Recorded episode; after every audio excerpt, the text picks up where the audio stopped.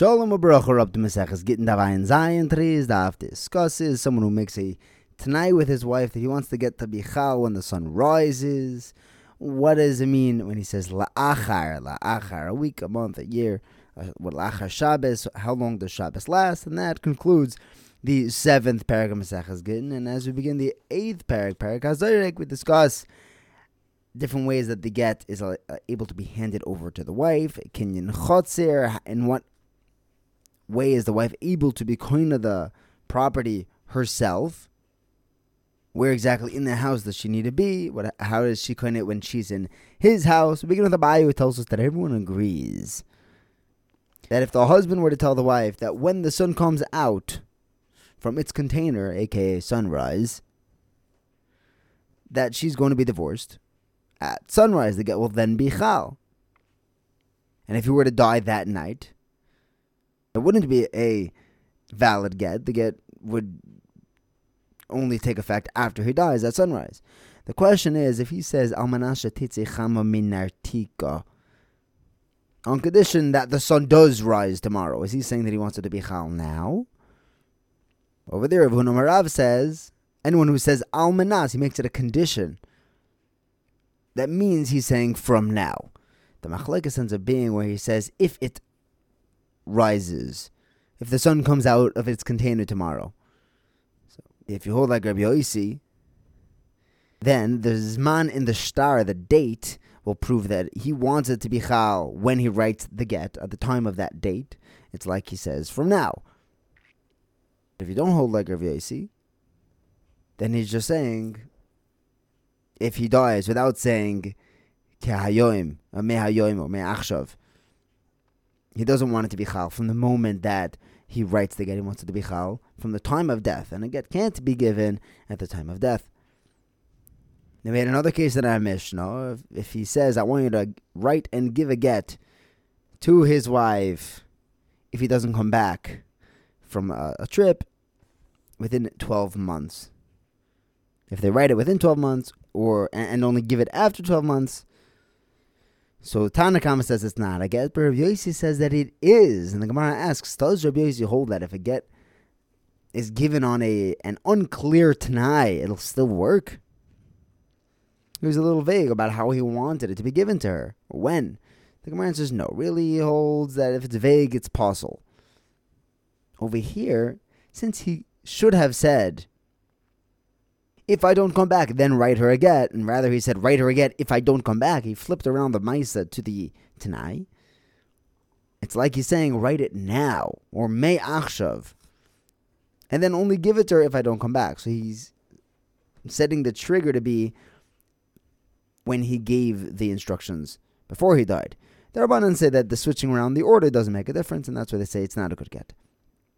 Now, when he tells the shluchim to write the get le'achar shavua, after a shemitah, so we take it back a notch, and le'achar means within a year.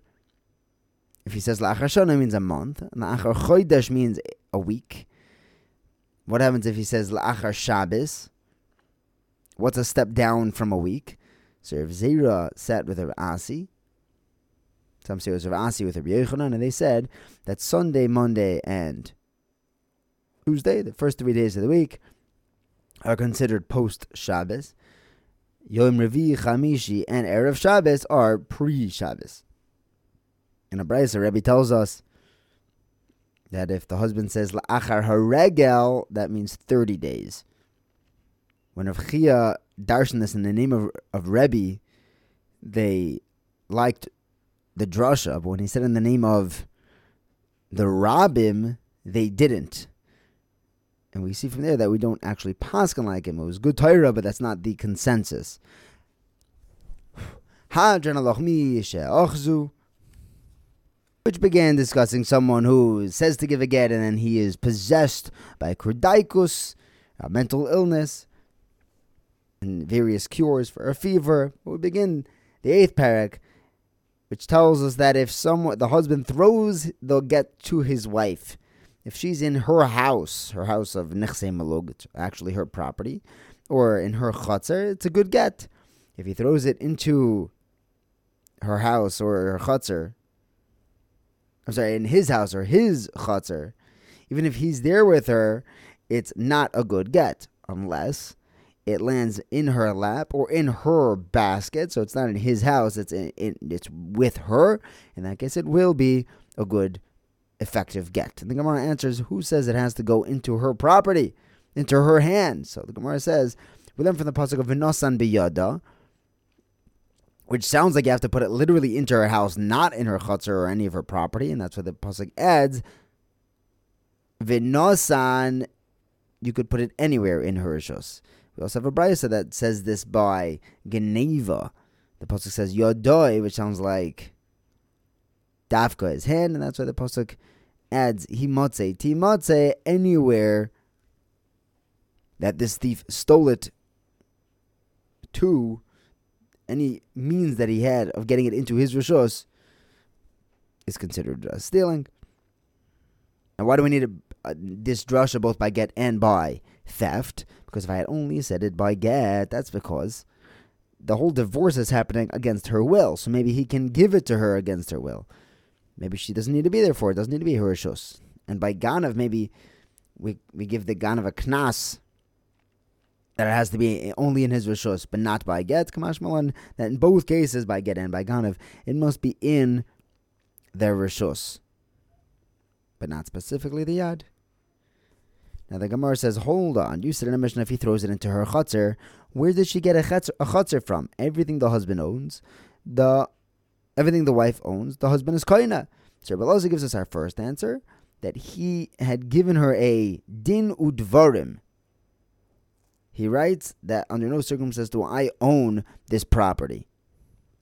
The Gemara says, would that really help? And the braisa will learn that if someone tells his friend the same din udvarim, I don't own this field, I don't own...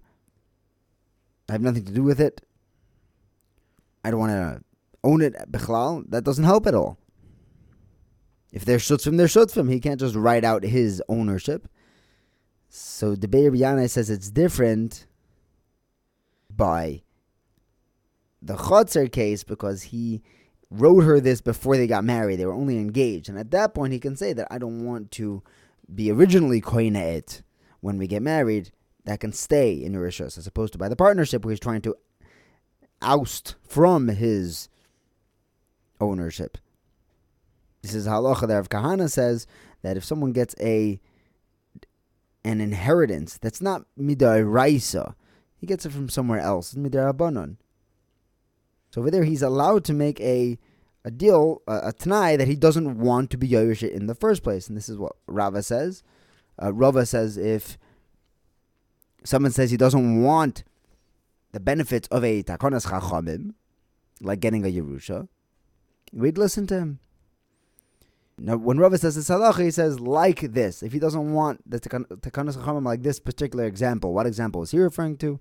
Rav Kahana Omarav says that a woman can tell her husband, I don't want you to support me, and I don't want you to take the money that I earn. Normally, that's the that's the default, that whatever money she makes goes to the husband, and the husband is chayiv to support her, but she's allowed to say that she doesn't want to take on that takonas chachamim. Rava has a problem with his whole answer. He's saying that the husband lets her keep this rishus, but the hand never belongs to the husband. The hand itself is the wife's, so when he puts it into her hand, of course it goes to her.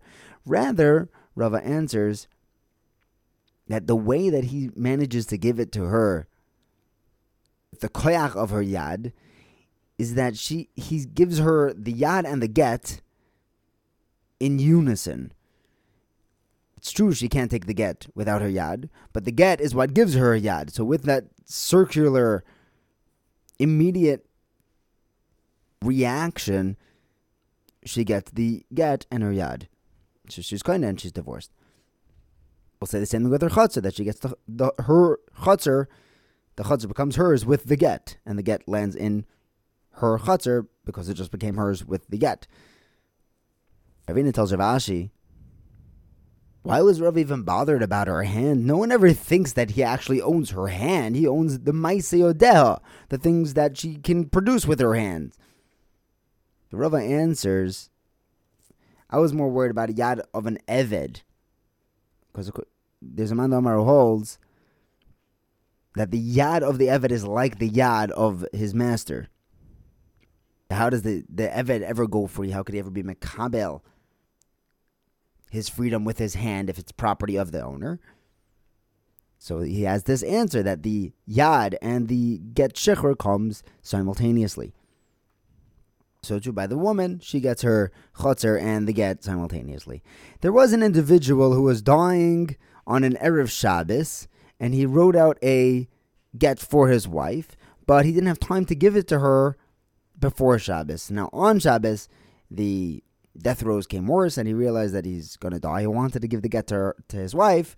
The problem is that the get is muktzah. So they came to Rava. He said, what are we supposed to do? We can't touch the get. So Rava said, go tell him, better than being makne her the get, be makne her the room that it's in. She could go in there, be misyachid with it, close and open the door. Opening a door is something that only someone who has a chazakah on the room does. And then she'll be koina the, the get, which is in that room. You see, it's in a braisa that if someone closes the, the fence or breaks it in a field that he's buying, that's a chazakah, that it's his. Rabbi Elish tells Rava, hold on. Just because she got a room, the room goes right back to him. So Rava was a little embarrassed. It felt like he was slugged up. But then, first of all, it turned out that she was only engaged to this shchiv meirah. So it would have stayed in her rishos. And Rava says even if they were married, it would work. Because he can give her the get inside of this room with the room, with the chotzer, bo'en ke'echod, simultaneously. The Gemara says, wait, wait, that Rava already said that. No, no, this was the maisa where Rava came up with this idea, and he used that later. That was the halacha that he stood by in other cases. Now, when we're discussing that the woman being in her chotzer or in her house when he throws the get in there, Ula says that she has to actually be standing in it in order for her to be koina the get. She has to be in the house, in the chotzer. But Rav Oshia says, no, even if she's in Tveria and her chotzer is in Tzipayri, a distance away, the get is still chal. Uh, the Mishnah said that she's in her house. No, it means that her chotzer is like she's in that chotzer because it's hers. Because she knows that it's being guarded, protected, it's fenced in. That shmirah that she has on her chotzer, it's like she has a presence there and is makabil that get. But that Kenyan Chotzer. L'chayra, says the Gemara, would you say that the, their Machlekes is whether the Chotzer is her hand or not? Or shlichus, meaning does the Chotzer function as an extremity or as a messenger to deliver whatever lands in there? The Gemara says it's a different Machlekes. Really everyone holds that it's it's her yad. It's it's like it's like a chilek of her. The question is, how do you look at a hand? A hand is something that is very close to you, so the chotzer also must be close in order for it to work as her head. But the other mandamar holds, well, it's not actually a hand, right? It's not connected to her. The chotzer isn't connected to her like a hand. Rather, it has to be like her hand in that she has a knowledge of its protection. Your hand, you know what's going on with your hand. If it's if it's on a fire, you know that it's burning. So, so true. The chotzer, if she has a das of its shemira, then it functions as her yad, and whatever's in there, she's koina. If she doesn't have a shemira l'das, if some people come and are shemir it without letting her know, then she wouldn't be koina whatever lands in there. Thank you for learning with me. Have a wonderful day.